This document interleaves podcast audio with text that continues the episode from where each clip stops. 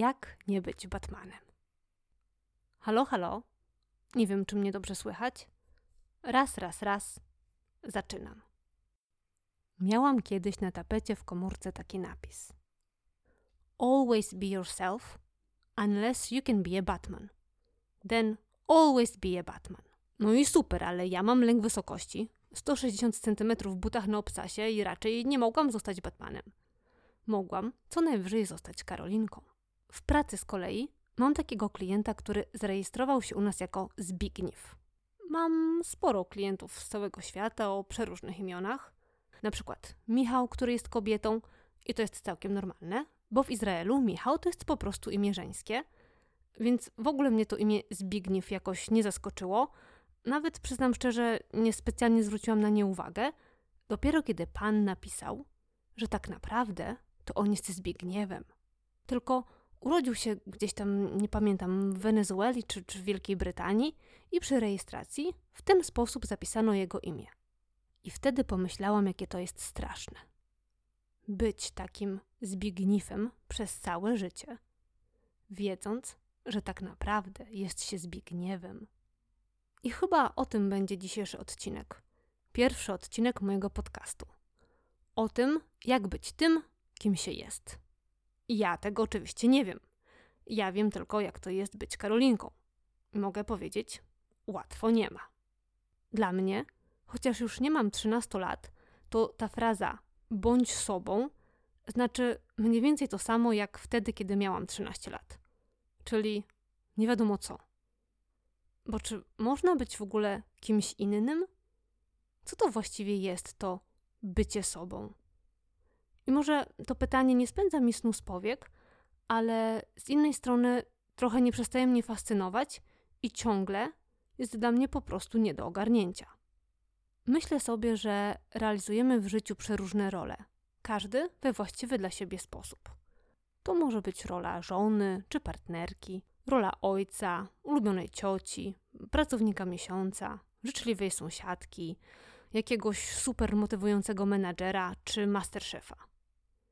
I nie wiem jak wy, chociaż ja na przykład bardzo lubię być super ciocią i masterszefem we własnej kuchni, to czasami, czasami mnie te role uwierają. Wiecie, jak stringi.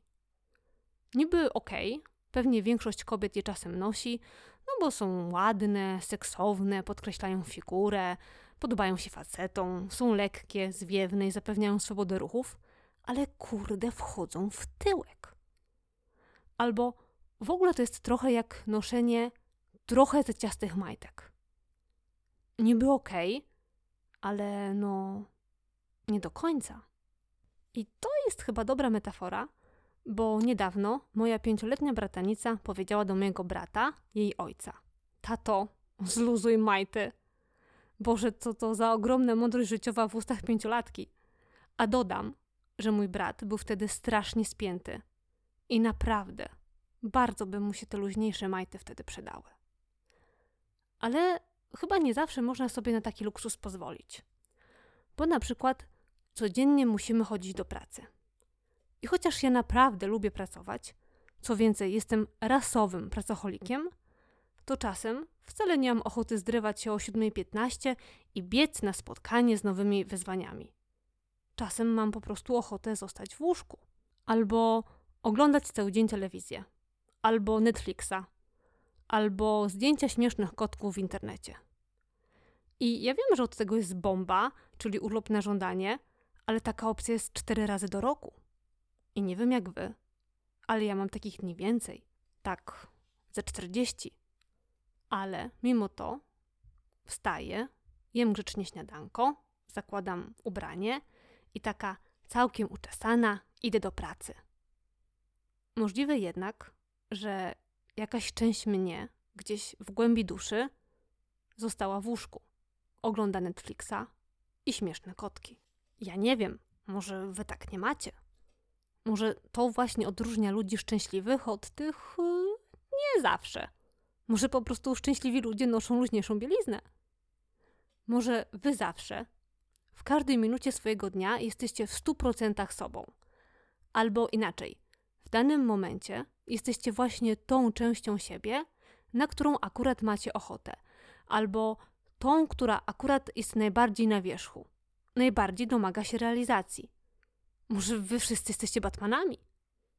No ja nie jestem, bo na przykład są takie części mnie, które domagają się przestrzeni, ale zawsze jakaś inna część jest akurat ważniejsza. Akurat nigdy nie ma czasu, albo energii, albo odwagi. Najbardziej lubię robić w życiu trzy rzeczy. Pomagać innym, dawać ludziom do myślenia i rozśmieszać ludzi. I chyba to właśnie będę w tym podcaście robić. Niekoniecznie w takiej kolejności.